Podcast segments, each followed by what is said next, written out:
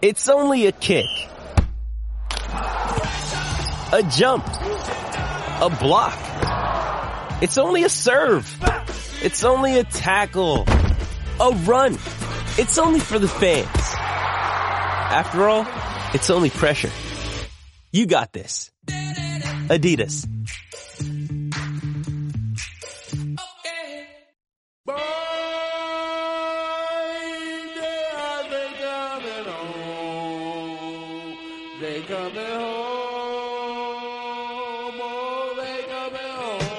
Celtic Stuff Live. Welcome to Celtic Stuff Live on CLNS Radio, the leading online provider of audio and video coverage for Boston sports. I'm your host, Justin Poulin, and my good buddy Jon Duke. He's got the family. They're making their first trip to Disney. And so filling in is good friend Patrick Gilroy of not only here on the post game show on CLNS radio, simulcast on ESPN Radio New Hampshire, ESPN NHradio.com, but also Gilroy on Hoops. And you can also find him at WEEI, former, I guess, friendly competitor Patrick, and now fill-in co-host here with me today on Celtic Stuff Live. The Celtics they're going to be facing a matchup tonight against the Charlotte Hornets on Martin Luther King Day. Quite a slate of games for the hoops fan who may or may not have the day off today. But I will tell you, I'm, uh, I'm, I'm happy to have you on the show. I know we've done a couple of post game shows together, but I don't know if you've ever co-hosted Celtic Stuff Live. I have not. I, I was a guest on Celtic Stuff Live. Um, I'm going to say in fact 2007 ish, Justin. By the way, it's great. It's great to be here, and we've come so far. By the way, um, I, I, can't believe that uh, we're what a thousand miles apart. We're doing Celtic stuff live together. It's 2017, and my former show was Celtic Pride, and your former show or your current show was Celtic Stuff Live. And while the networks have changed and the people surrounding us have changed, it's it's kind of cool that what like 10 years later here we are dude and and really what's better than this no, nothing really. I mean, it's just a ton of fun. And we used to go live. And I remember the championship season, we did a real nice partnership as the Celtics were going after banner number 17 and, and down the stretch in June. And we were going back and forth with pregame shows uh, broadcast live on Celtics Stuff Live, and then Celtics Pride would go post game, and there would be multiple appearances from myself and Jon Duke and, and Jim JB Metz on your show, and then also you on our pregame show. But we did an awesome job of covering that championship run, as did others. But um, that was probably the first time we really started working together. Yeah, absolutely. And it's funny that you said friendly competitors. I think it was easier when we first got started doing this, uh, 2006, 2007 ish. You know, we didn't know each other. Uh, there was no, there was nothing there other than the fact that I had been doing the show since 2002. And then all of a sudden, and, and by the way, the show was broadcast not only at that time, we were on 1510 The Zone in Boston, which at the time was the Celtics flagship radio station. And then ESPN entered the Boston market and they brought us over from 1510 The Zone when the Zone lost the Celtics rights. So we go to ESPN Boston 890 AM. And at that time, we were the lone the, the, the lone sort of voice in the wilderness because let's not forget the Celtics were a horrific basketball team for many of our first few years as far as my former co-host Jeff Hickman and myself. So the Celtics treated us like gold. Um, we would be there for every game and they, they didn't put us up on level nine. We were right up front because we were literally one of a half a dozen media groups at the games. And then the Celtics started to turn a corner, but they weren't, they weren't great yet. But all of a sudden you guys came aboard and you got traction. I'm not going to say you got it quickly, but it happened to to us. It felt like overnight, and I, we would tune into your show and hear a lot of the same voices that were calling our show. So for a while, was it was there a little bit of a competitiveness in there? Of course there was, but then you realize that the Celtics fan base in New England had been so starved and, and so deprived of legitimate Celtics coverage from the from the major sort of media outlets, be it radio, be it TV, for so long that when voices like ours, whether it be you know you and your crew or me and Jeff, and regardless of the station or the website that we were partnered with at the time, these Celtics fans would find us it was incredible how they found my show despite the fact that we switched stations more than three or four times. Then those same people that found us for all those years were tuning into your show and your listeners started calling our show. So it went from this competitiveness to almost like, well, let's do this thing together because they're going to listen to, both of us and they're, they're going to hate me. They're going to hate you. They're going to like me. They're going to like you. It doesn't matter. It's good for us. It's good for the Celtics and it's, it's good for the fans. So the, the it, it evolved in just a funny kind of way, but I'm glad it evolved the way that it did. Well, it's just funny because that's the beauty of the internet. And, you know, at the time, especially, I think we both were broadcasting uh, in a partnership with Jeff Clark and on, on Celtics blog. Yep. And what's funny about that is now we're on a network, CLNS Radio, that has seven Celtics shows and there are numerous others out there as well. But I think everybody kind of picks their poison.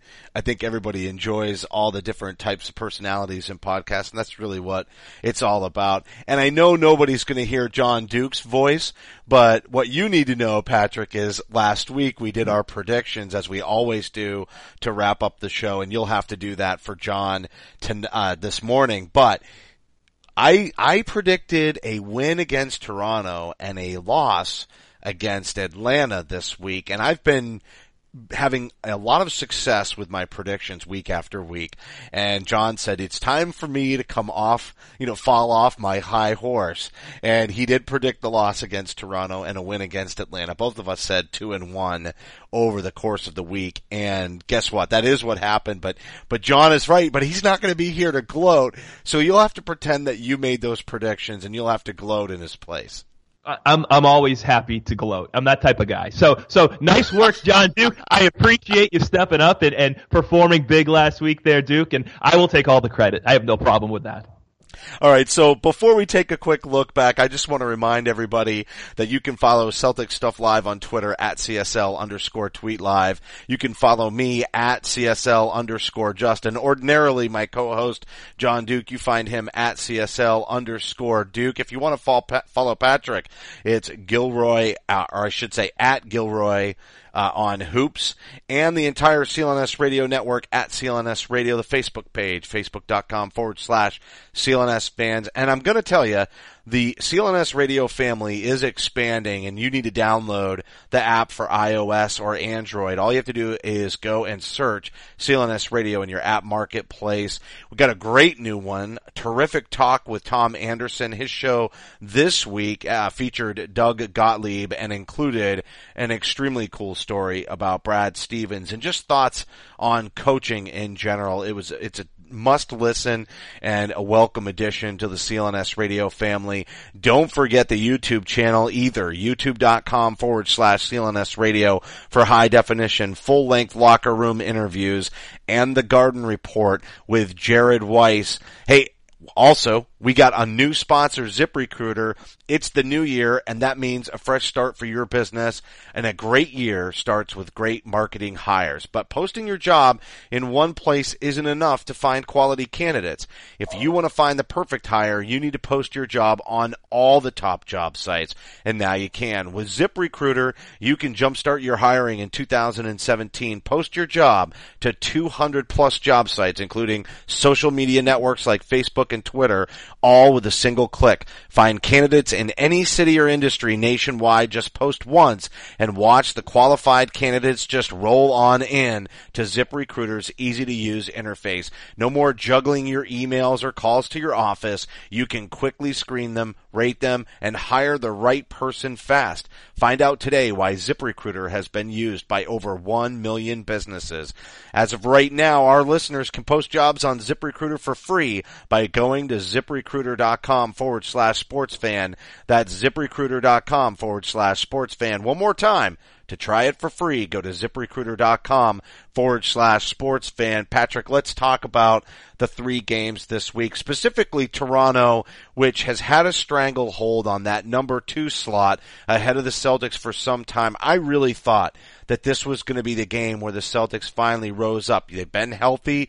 The chemistry's been coming together. They've been on a roll. And despite the fact that they've been unable to beat the elite in really the entire NBA, they don't have a win against a team ahead of them in the standings. They had a nice performance against Utah, but I'd say they're on even footing with the Jazz at this point. Did you think there was a shot that the Celtics were going to be able to take that game against Toronto? And really, did they did they change your mind about their ability to uh, have some postseason performance without making any midseason moves? Well, here's the problem. It, look, the, I viewed the Toronto game as very much a, a playoff sort of teaser. Where does this team rank? Where do the Celtics rank? And, and where do they stand up against a team like Toronto that's right in front of them in the Eastern Conference, but a team that is uh, clearly more playoff proven, playoff tested than the Celtics? The issue that I had going into the game is, again, the Celtics were not whole. So much like we talked about last season with that Atlanta series, everybody said what a shame it was that the Celtics weren't whole going in. No Avery Bradley. Same thing going into that Toronto game. And as the game went on, I sort of changed my mind a little bit. I said, okay, no Avery Bradley, but this team is stepping up. And through three and a half quarters, it looked like the Celtics not only were going to find a way to win on the road against a, a I'm not going to call Toronto elite, but against a second tier elite team and a team that you certainly uh, are chasing, uh, you know, I was I was encouraged. But then it happened, and we've seen it happen before with this team. Toronto put their sort of foot on the gas, and the Celtics didn't have the ability to, to stop DeMar DeRozan. Look, if Avery Bradley were in that game, he is one of the premier backcourt defenders in the league. But we can play that game uh, all the time. We played it last year in the playoffs against the Atlanta Hawks. It's, it's a tough game to play. The fact is this. Avery Bradley's been injury prone since the moment he got here. Starting with the shoulder injury, he's a tough SOB, but he's somebody that misses time just about every year with one thing or another. Uh, the majority of the Celtics' major contributors, if you look up and down, with the exception of Isaiah Thomas, Al Horford's had the pectoral injuries in Atlanta, back-to-back years, by the way, with that. Uh, Jae Crowder, back-to-back years, different ankles, but going down with ankle injuries. The Celtics guys that they Kelly rely Olynyk. on the most, Kelly Olynyk, could, absolutely. You can throw Marcus Kelly Smart. And we're going to get to an update on that in a little bit later in the show as well. So it's tough to judge, right? Because this Celtics team, I, and now I'm going to sound a lot like Doc Rivers. Look, when that team was whole and healthy and they had Kendrick Perkins, they were undefeated in the finals. We don't know with this team, but uh, I do know this. The Celtics do have some depth, not the sort of depth that was touted in the offseason. I think we all played that up a little bit too much. We all got caught up in that depth of this team a little bit too much in the offseason. But they do have some nice depth, and that depth certainly has helped the Celtics this season uh, sort of overcome these major injuries. I think it's still too early to judge if this Celtics team can compete with Toronto in a seven game series. I was somewhat encouraged.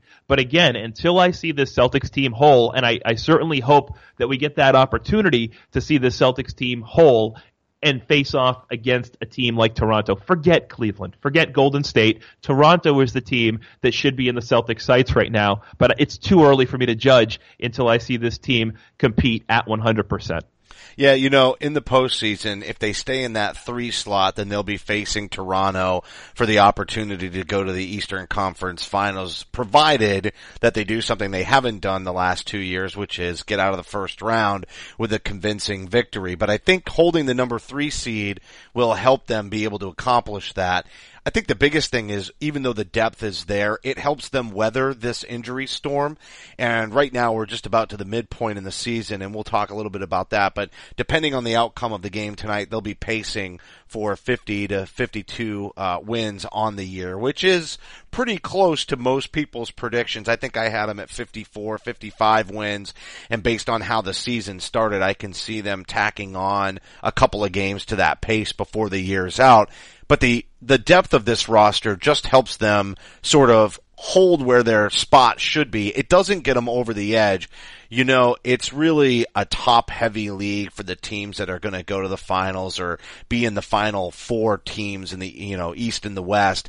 And that's really what we're going to be talking about. It's going to be trade rumor central from now until the deadline for certain. But looking at the other games, here's the one thing. It's so bizarre. We've talked about it almost on a weekly basis here on Celtic Stuff Live, but it's really been about the fact that what happened? Last year this team could not shoot the three ball and now they're throwing them in like crazy, not only in attempts, but they're making them at a, at a, at a much improved rate over last season, and yet the defense has fallen off, and I certainly we can say there's you know personnel adjustments such as adding Al Horford and him finding his way in the defense a little bit, maybe contributing to that, and the injuries could be contributing to it. But at the end of the day, some of it is just effort, fire, and if you look at the other two games from this week, Washington and Atlanta, two very feisty games. Obviously, Jae Crowder putting his finger into uh, the nose of yep. John Wall, which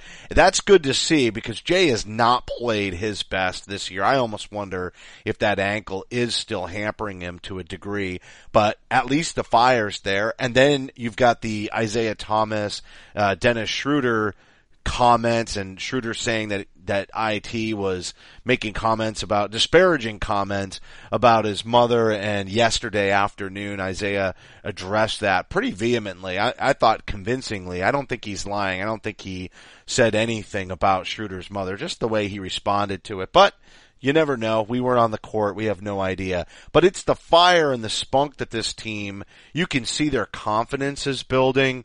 Um, I think you mentioned before we went on the air, Patrick, that the Celtics in Atlanta hold the best 10 game record or, or past 10 game record of anybody in the Eastern Conference right now going 8 and 2. And that's what we need to see. It's really the confidence, the self-assuredness, and the aggressiveness that'll bring that defensive efficiency back to the court. But going back to what you said about Jae Crowder and putting his finger in the face of John Wall, I love that. I love the Dennis Schroeder, Isaiah Thomas sort of, and, and this is a, a bit of a, I don't want to call it, call it, a rivalry yet, but there's something there between these two going back to last year's playoffs, if you'll recall. I like that. I think these are the things that this Celtics team sort of desperately needs. And I don't want to overstate the Atlanta win because the fact is the Celtics did blow an 11 point fourth quarter lead, and we can get into that if you want. But that this is the NBA. Uh, every team makes a run, especially at home. The Celtics responded the best way they could. They put the ball in the hands of Isaiah Thomas. But the Celtics this year hadn't had that sort of signature win, the win that they can look back at and say, this is when we, we rallied, this is when we truly believed in ourselves. Last year, nobody will ever forget the finish in Cleveland, Avery Bradley stroking the three and the Celtics running off the court. This is very similar. Uh, now, cl- clearly Cleveland is a superior team to Atlanta, but I think the Celtics desperately needed something like what happened in Atlanta the other night to happen because every team needs that confidence boost. Every team needs to feel good. And to have that happen, following the Jae Crowder in the nose of, of John Wall and following the sort of jarring back and forth between Schroeder and Isaiah Thomas, the timing worked out perfectly because the Celtics sort of backed up their the edge that they were playing with. If they had lost in Atlanta and blown that 11 point fourth quarter lead, they would have been seen sort of as posers. Here come the Celtics, they're fake tough guys. But to go 2 0 in that stretch and to go 2 0 in the fashion that the Celtics did closing out the fourth quarter uh, against the, the Wizards the way that they did, and then running off the court in Atlanta following Isaiah Thomas's game winner. I think there's something to that, and I think that you'll start to see this team pick it up defensively and carry that edge around that they were sort of known for the last couple of seasons. The Celtics were, were this sort of the team that I'm not going to call them fake tough guys, but they weren't going to take it on their court, especially their home court, especially. They weren't going to let other teams come in and embarrass them at home. And if it meant playing a little bit dirty, playing a little bit tough, that's a good thing. And that's what this team has been missing all season long. They become a finesse team through the first 40 games. The last three or four games, some of that finesse is still there, but you're starting to see signs that this team can play with that edge again. And I think it's a, a dangerous combination to have that three point shooting ability, to have this dangerous offense that the Celtics suddenly have this season, and combine that with some of that edge from the last two seasons, then you'll see the Celtics at their best. Yeah, you talk about rivalries, and this really was rivalry week because there is a history with that Washington club and those games being feisty. There's no doubt.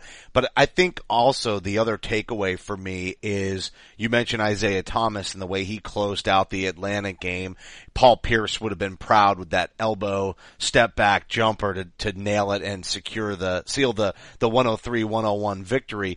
But it's really a tale of two Thomases. When you watch how Toronto attacked Isaiah defensively and then collapsed on him so that they were able to reclaim the lead and, and walk away with the win on Monday versus what Isaiah's been doing all season long, just throwing up points, stone cold killer with the game on the line and knocking it down with Atlanta. That just to me highlights the fact that they need at least one more stud scorer on this squad to take a little bit of pressure off because they could not keep pace offensively. I'm fine with a shootout against Toronto. I understand that Isaiah is going to be a defensive liability, especially against a squad that has two really phenomenal guards and long guards and strong guards. That's the other thing. Kyle Lowry is a beast. He's got a lot of muscle and he's got that, I don't know if you remember Jarrett Jack, but he's just, he's got that strong point guard. He's quick too, but he's got the muscle to kind of, you know, take advantage of a, a matchup. And then obviously DeRozan is long and nasty and can attack the rim. And that exposes Isaiah Thomas's defensive limitations. I'm fine with getting in a shootout with them though. He just needs, he needs his DeRozan or his Kyle Lowry. He can't be the only one one. They've got two that can attack to close the game. Then you go to Atlanta and yeah, it was nasty, but there he is back on display. A guy who absolutely should make the all-star team, but now guys like KG on Area 21 are saying, hey, maybe this guy should be in the conversation for MVP. Yes, Isaiah should be in the conversation for MVP. No, there's no chance in hell he's going to get it, Pat. No, there's there isn't. But the fact that he he's probably going to be a top five candidate just t- tells you how far this guy has come. Look, when he got here two seasons ago, Justin, people weren't sure if he should be a starter or somebody that came off the bench for s- sort of instant offense, a Nate Robinson type. He's so much more than that. I mean, this is somebody that you can truly have in your top three. He can you can sort of build your team around Isaiah Thomas. And what's interesting about Isaiah, and I'm going to reference Ty Ray here. I've had the opportunity to do a handful of post game shows with him, and I'll never forget the first first one we did together. This is back in November, and he said, Patrick, the thing about Isaiah, in my opinion, is He's continuing to get better. And he's repeated that sentiment as we've done these shows as the season's gone along. And I never really paid much attention to it. Usually when a guy's 27 years old, they are what they are. He's five years into the league. You figure, look, if this is who Isaiah is, then that's great. But I think there's something to what Ty is saying. Much like Avery Bradley every offseason comes back with a new tool in his tool belt, Isaiah Thomas is so much more of a complete offensive basketball player this year than he has been in years past. You go back to the 52 point outburst a couple weeks back, and there was 1% of the population, but they were allowed 1% that got on him for not having one single assist in that game. What's he do the next night? He follows it up with 15 assists. Uh, just a couple nights ago, he had nine assists in that game to go along with 30 some odd points. This guy has become a complete point guard. And, and just real quick, going back to the Raptors game, A, look, it's going to be difficult for just about any team in the NBA to stop a DeMar DeRozan, Kyle Lowry one-two punch. But I, I think the Celtics win that game if they don't let Valanciunas have the game of his life. And, and this has been a theme all season long for the Celtics that I think can solve two problems. You got a, a guy like Valanciunas goes off for 18 points, uh, 12 rebounds. He absolutely destroyed the Celtics in the paint. And you think to yourself, well, if the Celtics had, and for lack of a better comparison, if they had a frontline enforcer a la Kendrick Perkins circa 2009, he is going to make up for a lot of the guys that get ba- that get past an Isaiah Thomas because of his let's just say below average defense. Uh, when you've got that front li- that that frontline player that puts the fear of God into people, that makes people think twice before going to the basket. How many mistakes did Kevin Garnett make up for with other guys on the basketball court? So look, you know, you look at the it's Celtics so team, interesting that you say that too, because same theme with Al Horford and Kevin Garnett, and actually Larry H. Russell talked about this on Celtics Beat yesterday with Tim Bontemps, beat reporter, beat reporter for the Atlanta Hawks, but all we hear about both of those players not wanting to move into that center role. But I will tell you what you just said. Rangy Kevin Garnett went, cleaned it up, And one of the, I, and astutely Larry H. Russell mentioned that team that was barely hovering around 500, but obviously Kendrick Perkins no longer with the club. They move Kevin Garnett to center and Brandon Bass plays power forward and then they go on a run and make some noise in the postseason. Al Horford may have to do that if they don't make a move for somebody like, you know, like a Nerlens Noel, somebody who is a rangy shot blocker who can grab rebounds. Cause you're right, those 23 boards by Valanciunas was absolutely murderous to this Celtics club and they don't have anybody to clean it up. And the other thing that, that Bontemps said is he had interviewed Brad Stevens because one thing he had noticed in the shift of Al Horford going from the Hawks to this Boston team was the fact that they were not, that he was not taking that mid-range shot anymore. And people are always questioning rebounds with Al Horford. But what Brad said was, hey, this guy is uh, too valuable as a playmaker. So those mid-range shots, now he's getting players easier shots or they're knocking down an open three instead of one closer to the basket. And we all know that the three pointer is more points per possession than any other shot t- attempt in the league, right? You know, especially as it stands today. And so, that's kind of, I think, I know that that's on offense, but I think it also carries over to defense. He's the guy that ends up having to cover up for exactly what we talked about. Isaiah's defensive limitations. Somebody's going to come and clean it up. And what they really need to do is put Horford in a more rangy role and have somebody to be there at the rim, grab the rebounds, and stop those second chance opportunities. But I just think you answered your own question. If you go back to the, the start of the program, you mentioned the Celtics' ability to, to suddenly can the three with regularity this year, where last year it was a struggle for them, an uphill battle for them to hit the three. This is the big difference between this year's team and last year's team when it comes to hitting the three ball. A, they've got a guy that can work out of the post. It is an excellent big man sort of passer of the basketball. Uh, the court vision that Al Horford shows on a nightly basis is something you generally don't see out of the majority of, let's just call them big men. Let's not label him a power forward. Let's not label him a center. But he's got, it's a rare talent for a guy like that, of his size, to be able to see the floor the way that he does. And he sees the floor much like a point guard does, where he, he sees a play, two plays develop ahead of, ahead of time. And that's what the great point guards do. So you gotta give Al Horford a, a tremendous amount of credit for that. Plus, Al Horford can stretch to three. Therefore, the Celtics, uh, the other teams can't pack it in the way they did last year against an Isaiah Thomas or against a Jae Crowder and dare the Celtics to shoot. Because now the Celtics are able to spread the floor effectively. And, and the, when the Celtics throw Al Horford and Kelly Olynyk out there at the same time, they legitimately have five three point shooting threats on the floor uh, at all times. It's just other it's otherworldly the way that the NBA has changed and developed in recent years to this three point game. And I hope someday it reverts back and we sort of meet in the middle between what it is now and what it was 10 years ago, but that's besides the point. But Al Horford is I'm going to say 75% of the reason why the Celtics are shooting the three ball so much more effectively this year than last year because of his ability to pass and the Celtics sudden suddenly great spacing on the offensive end because Al just suddenly he, he knows where to be. He's an intelligent basketball player. He doesn't get lost and confused out there the way that a Jared Sullinger would. And it just makes all the difference in the world. Yeah, it definitely does.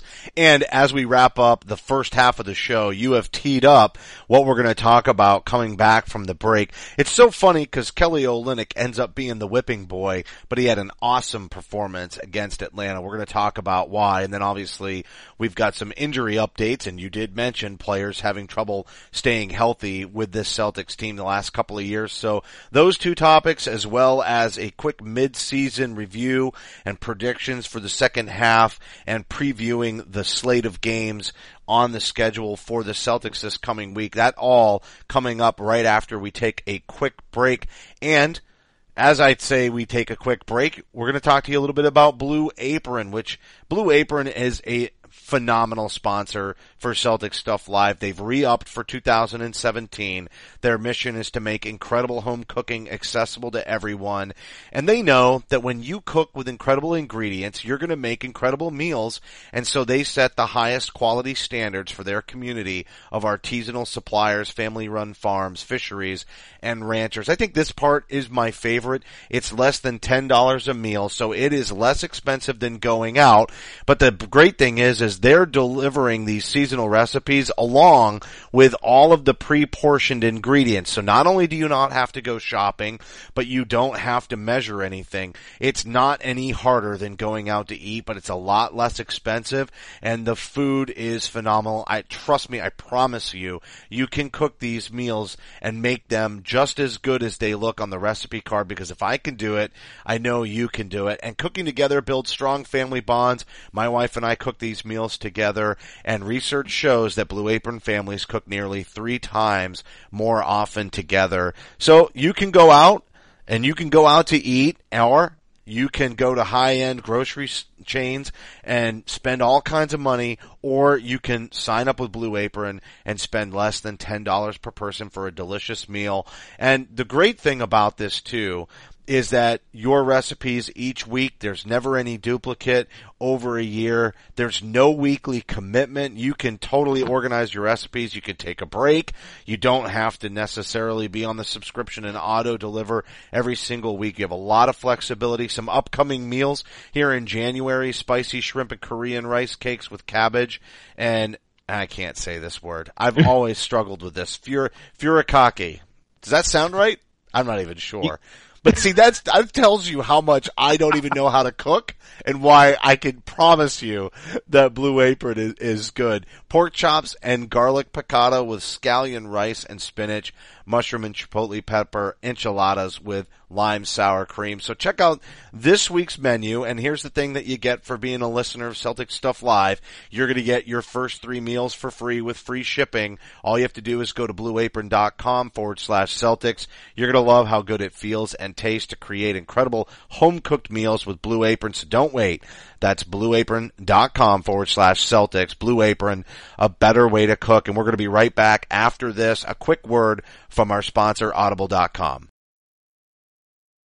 All right, so we're back from the break, and as we said, we're going to talk a little bit about Kelly Olynyk because Patrick, I feel like I feel like he's a stud on the court for somebody who really lacks that natural leaping athleticism. He's a smart defender.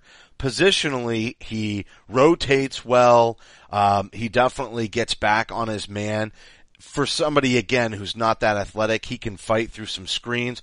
The thing we saw him do in Atlanta that I thought was really fantastic is I love the fact that he's laying in those reverse layups and using the rim as sort of a, a, way to screen the defender and get a clean look. And that's adding an inside out game that has been desperately needed. Once he figures out how to do that up fake and get all the way to the rim, which he does have the ability to do, once he learns how to do that successfully, there's a lot of options for him offensively, but just knocking down the three pointer, like you mentioned, with the way that the game is today and having him out there in the rotation with Al Horford, which is the lineup that many people expected to start the season, just that Kelly wasn't quite healthy and was not able to do that. But a lot of people anticipated him being in that starting lineup for all the reasons you just mentioned, spacing it out, creating room for Isaiah to be able to drive the lane and, and get more of those nice looks right there at the rim, how he gets up,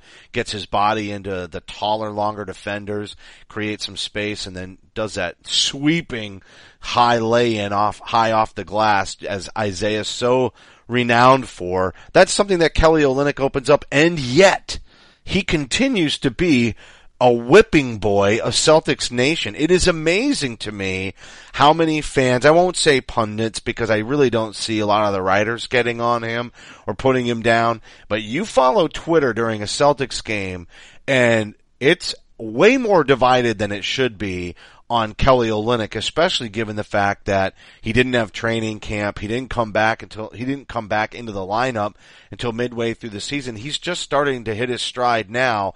And when he hit his stride this time last year, he was absolutely impressing everyone. And then of course the shoulder injury right after the trade deadline along with Jae Crowder's and things began to unravel.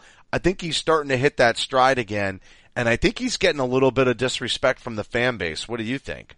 Uh, you know, look, it's difficult to judge Kelly. Again, going back to the whole injury thing, he's somebody that's dealt with injuries as well. It didn't do him any favors the fact that he didn't have a training camp, he didn't have an exhibition season, and he had to sort of hit the ground running, and it took him a while. Let's not forget, he had to adjust to a new front court member in Al Horford. That that's his guy in the front court with him, and he had to adjust on the fly. All that being said, Kelly Olynyk is an interesting case, and I wish that there was somebody smarter than I am, or somebody that has the time to delve into the advanced statistical, the, the analytics when it comes to a guy like Kelly Olynyk, because I would love to know what his numbers are in games where he hits his first shot because to me, so much of what I see from Kelly is a confidence thing. When Kelly comes out and he nails that first shot, he's feeling pretty good about himself. That's when you start to see him make his little dipsy do moves in the paint and, and go up and under and finish strong at the rim. And that lends to him playing better defense. And when he's feeling good about himself, go back to that Atlanta game. There was multiple times where he just did something as basic as a as a fundamental good box out, which allowed the Celtics to hang in there on the boards in that game. He nece- he didn't necessarily get the rebound, but he effectively boxed his man out. He does things like that when he's feeling good about himself when he's not feeling good about himself and he misses that first shot, misses that second shot, inevitably what I see from Kelly is now the ball sort of fumbles through his hands or an easy play becomes a complete disaster because he finds himself thinking about the previous mistakes that he's made. So I don't think he's at that point in his career yet, Justin, where, where he's you know, I've missed my first four shots. It doesn't matter. I'm going to shoot and make the fifth. He's not that guy right now. He thinks about those mistakes, and you can see him thinking about those mistakes if you isolate if you isolate him on the court when you're watching a game.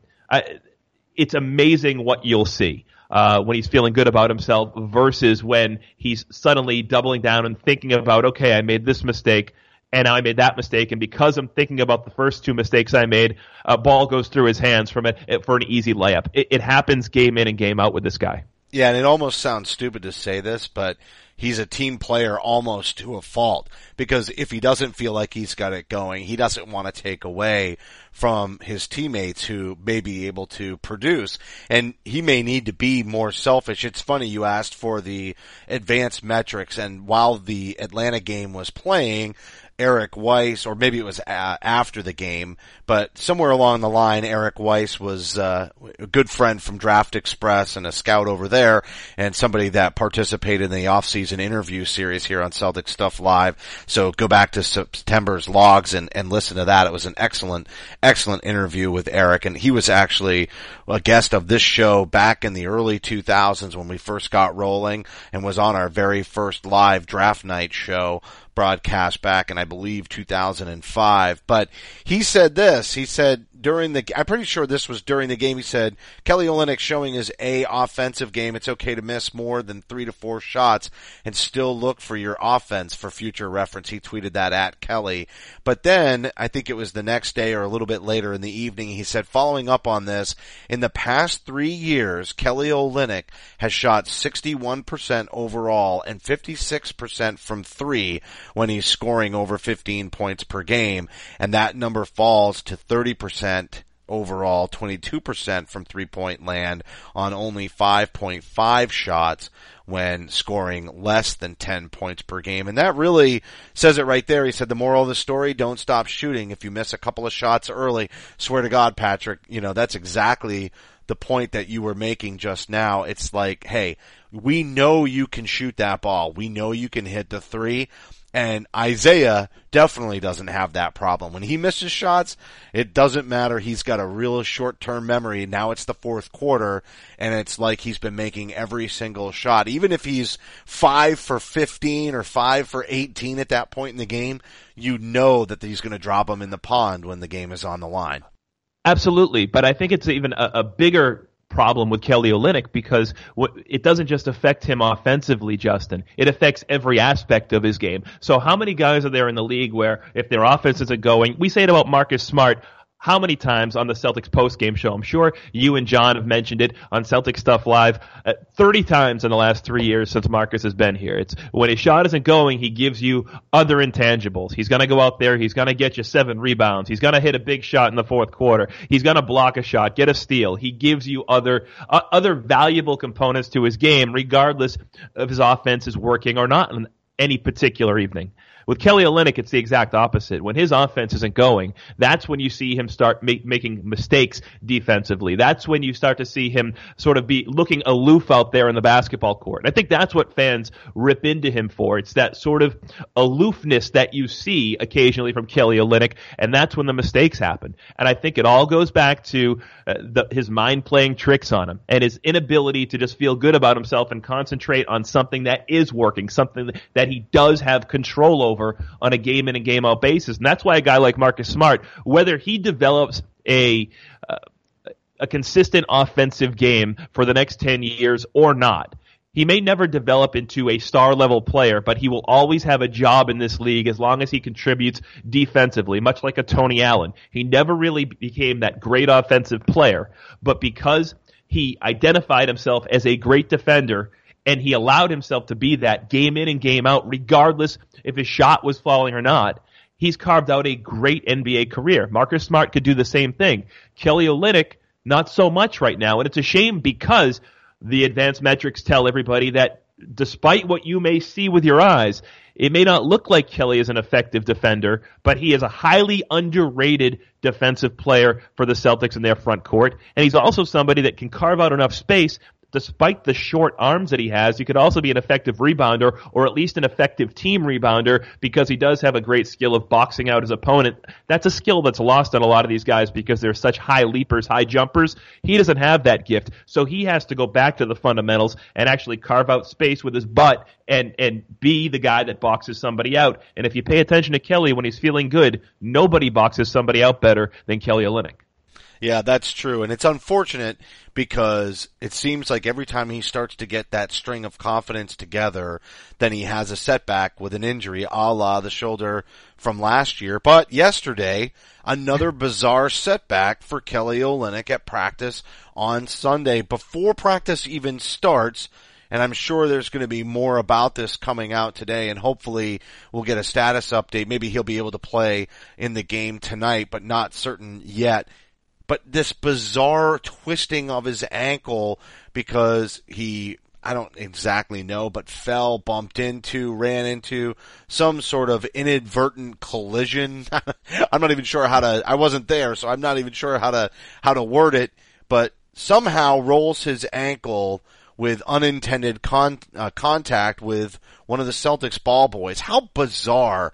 And just as Avery Bradley, as we talk about injuries earlier in the first half of the show, but just as Bradley finally comes back and participates in practice, Kelly Olynyk now may go down with another, I mean, just too many ankles. The shoulder is finally not bothering Kelly. He's getting confidence and then hopefully this ankle injury won't set him back. It is good to have Bradley back, but since you talked about Marcus Smart and the last, you know, three games of this week and we talk about defense and that Bradley being one of the best man to man defenders in the backcourt in the entire NBA, recognized as so, continues to grow his game, still a young player at 25 years of age, and yet Marcus Smart comes in fills in and kind of puts Isaiah Thomas in that off ball position, allows Marcus Smart to showcase his passing ability, and the defense really doesn't drop off. It's a different type of defense with Smart versus Bradley, but they actually gain some size, not only because Smart is a couple inches taller than Bradley, but the girth, just the poundage. He's a more physical, stronger player as well. So is he a better defender than Bradley? No, but in some ways, yes. But the size and disadvantage that this Celtics backcourt can be at when you have Bradley and Isaiah, which I think is another reason they've struggled against the Toronto Raptors in the past.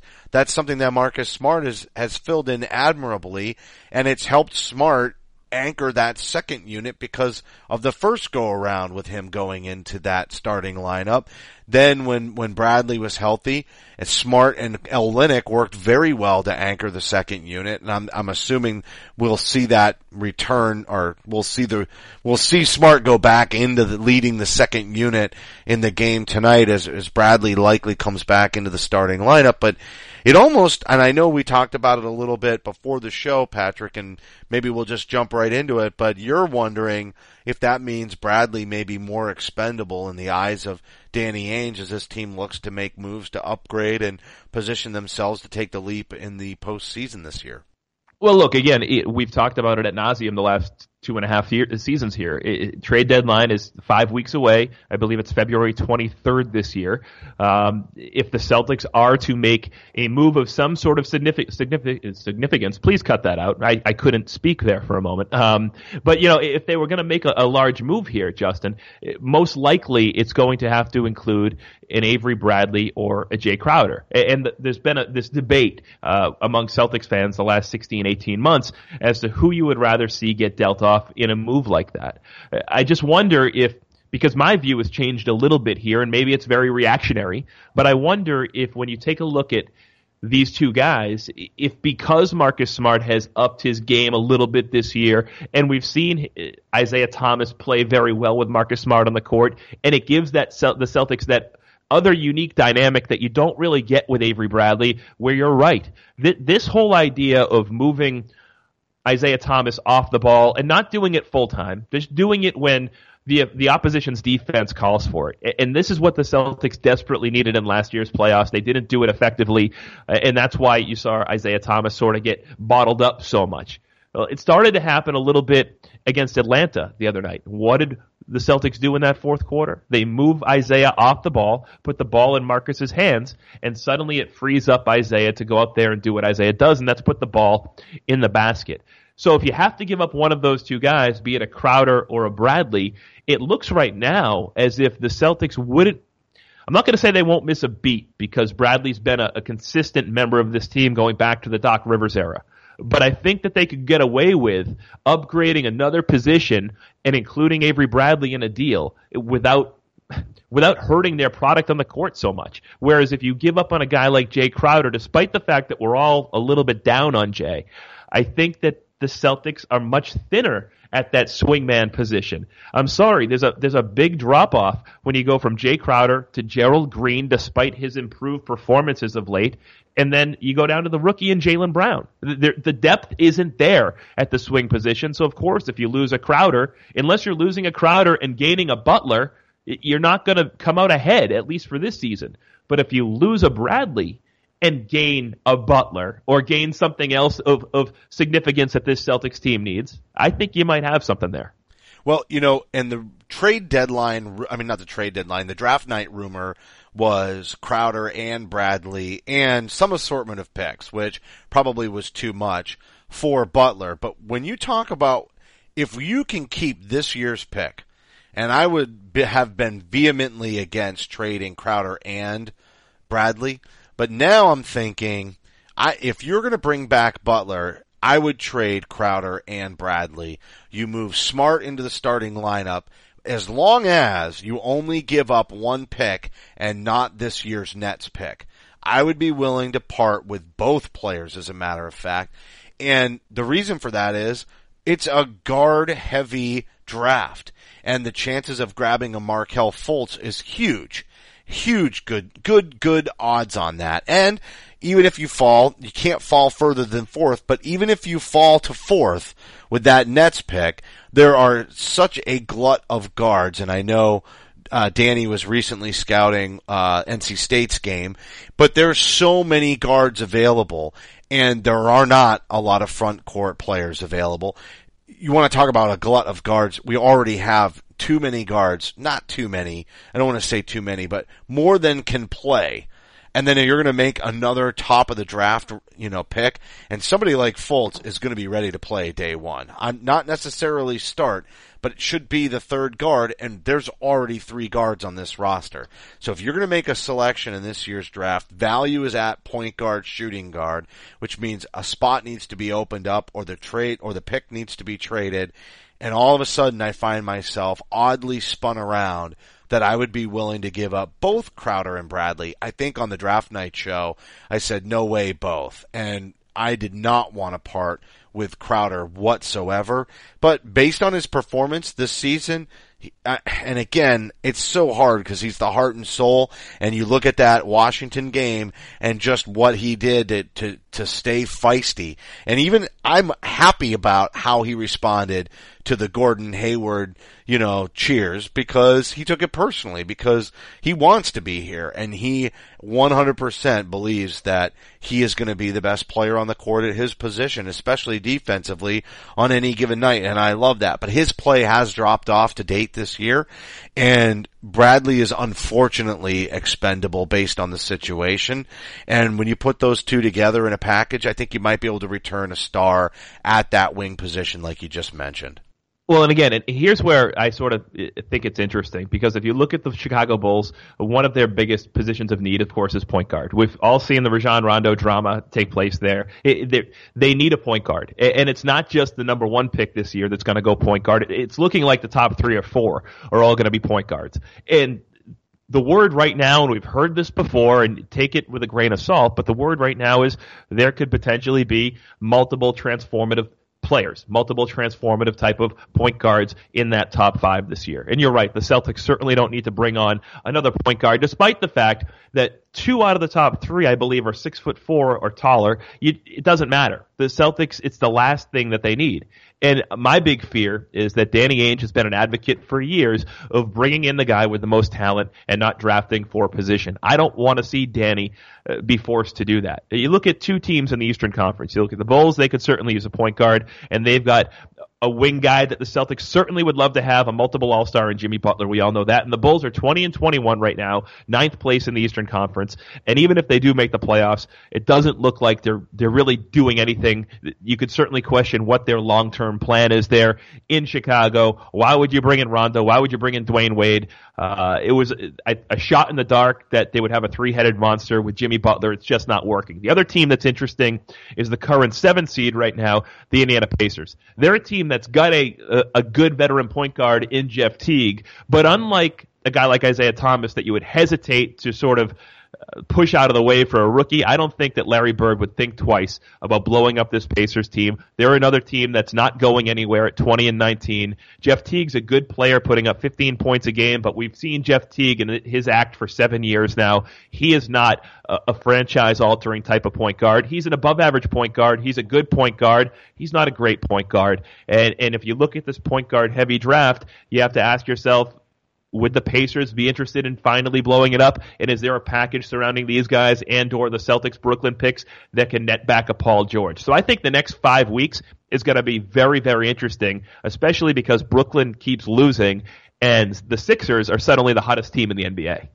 Well, and we talk about the value of these picks, and maybe they get moved and maybe they don't, but as we lead up to the trade deadline with some of that still looming and undetermined, I will tell you that our guest coming up on Celtic Stuff Live either later this week or with Jon and I on next Monday's show is going to be Sam Vecenie, who has a podcast, Game Theory, and is joining the CLNS radio network. So uh, earlier we mentioned Terrific Talk, which is a new podcast on the CLNS radio network. And Sam Vecenie will be joining CLNS radio as well. And we will be previewing a number of these players that we're talking about now that are going to be available with the Nets number one pick, which really does look to be in the best position for number one overall, especially as the Philadelphia 76ers are starting to have some success in trusting the process, I'll say, but a three game win streak before losing their most recent tout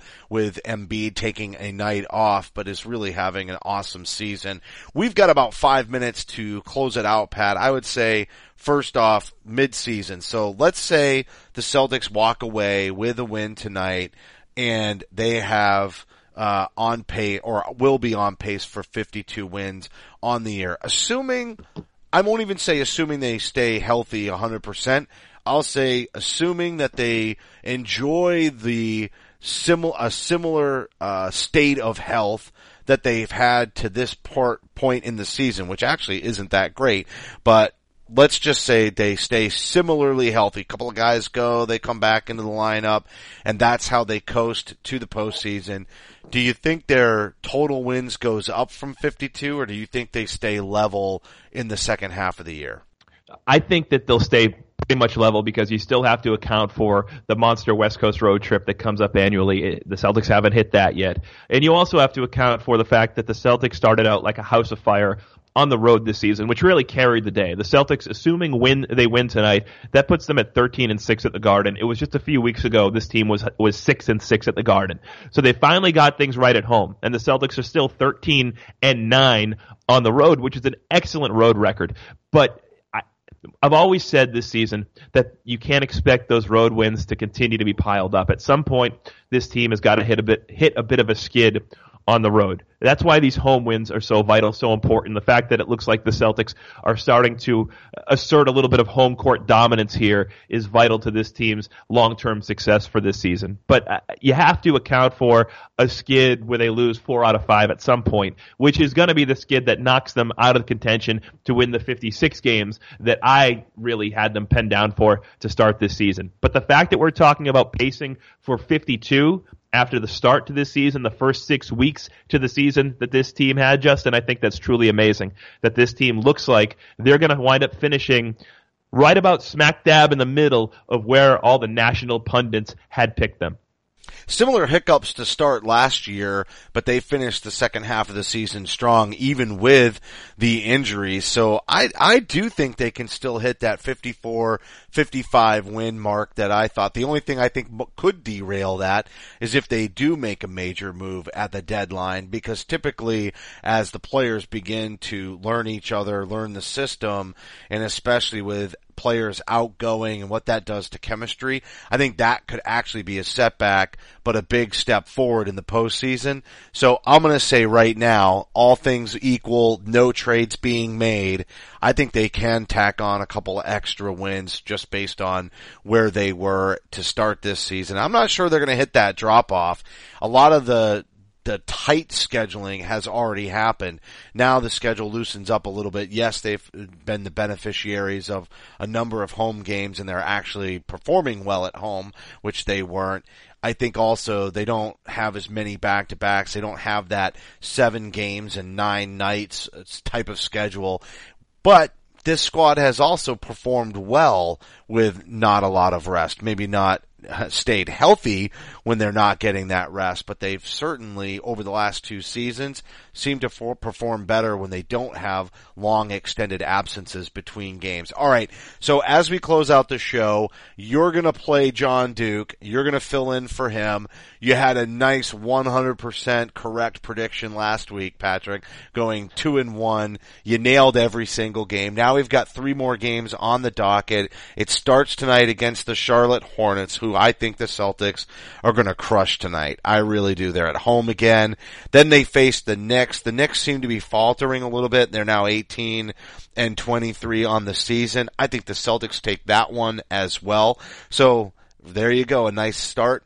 And the Portland Trailblazers, they're struggling this year. They are not the team that they were last year. They'll be a Thursday and a Friday off, two days rest before playing them again. Three straight games at home this week. They'll close that run out against the Portland Trailblazers. And I actually think, again, because of guard play, that the Trailblazers may be the sneak attack this week. And yet, I'm going to go 3 and 0 with my predictions. What are your thoughts? Yeah, I'm going to go 3 and 0 as well, but I'm going to give you a little caveat here too. I think that something happens following the Celtics Knicks game. I think that Carmelo explodes at some point post game in the locker room. He's come close to doing it. If you followed the Carmelo Anthony saga, he's going to be in Boston. He doesn't have good memories here. Uh, Kevin Garnett really give, gave this guy some fits in Boston. He just doesn't he, he comes unhinged sometimes when he's in Boston, and I feel like he's becoming unhinged right now, anyways, as that Knicks team that started off very respectful this year. A team that was uh, what just about 500 three weeks back on Christmas Day and yeah, still very much were. in the playoff Gorman picture. was impressed. I mean, we interviewed Gorman just days before Christmas, and yep. he felt very impressed and, and thought, "Hey, this New York Knicks team, it might just work out." But not only the Knicks, but the Bulls seem to be coming back down to earth and and preseason predictions based on uh, what most of us thought would happen. I, I just I really believe that Carmelo is ready for some sort of implosion. He's about done with Phil Jackson. He's about done with the rebuilding. Phil Jackson for for forewent the rebuilding this year and just said, "Screw it, I'm bringing veteran players." That didn't work either. I think Carmelo, if there is a year where he is going to be traded, and we do not have time for this conversation because I would like to see him in green. I'll, I'll end it with that. But if there's a year where this guy could be traded, I think it's this year. I think a lot of it's going to be his own doing. I think he's going to force his way out of town. And I really believe that at some point in the coming weeks, you're going to see this guy go in full implosion mode. It could very well happen in Boston on Wednesday. So that's my, I didn't want to be 3 and 0 right alongside you. I had to give you something else. So I'll give you that. Yeah, well, that's definitely quite the prediction. I mean, that's that's more than a win-loss record right there. Predict, predicting a meltdown on the heels of Derrick Rose going MIA is certainly, uh, you know, hey, I appreciate the boldness uh, with which you predict, and Jon will have to come and face your prediction next Sorry, Monday. Pat, it's been a pleasure, and I really appreciate you coming on and filling in this week for Jon. And you know, we need to have you back on as a guest here pretty soon, and maybe we'll talk about your uh, desire for Carmelo Anthony on your next visit. Anytime, man. I had a lot of fun. And, and here we are, what, 10, 11 years after we started this thing. And who knows, 10, 11 years from now, we'll, we'll be pushing 50, but we'll probably still be doing this in some way, shape, or form. Oh, don't say it. Don't say it. I never thought I'd be pushing 40 and here I, I am. know. Well tragic. over the hill and All right, everybody. This broadcast is going to be available on demand on the CLNS Radio mobile app as well as clnsradio.com. Don't forget to follow us on Twitter at CSL underscore Justin, at CSL underscore Duke, and follow Patrick Gilroy, Gilroy at Gilroy on Hoops. Big thanks to everybody for tuning in. You can support the show by subscribing to Celtics Stuff Live on iTunes and Stitcher. Don't forget to give us a rating and a review. Your feedback is very important to us. And a reminder, today's show brought to you by audible.com, brought to you by blueapron.com, and brought to you by ziprecruiter.com three excellent sponsors. A huge shout to them for helping make this show happen every single week. And they've got a great deal for all of you listeners, and most importantly, you would continue to support this show and the entire CLNS radio network. So, thank you, loyal listeners who make it all worthwhile, and for staff writer Samuel Elias, executive producer Larry H. Russell, the founder of CLNS Radio, Nick Gelso, and my fill-in co-host this week, Patrick Gilroy. I am Justin Poulin. Thank you for listening to this week's edition of Celtics Stuff Live. Celtics Stuff Live.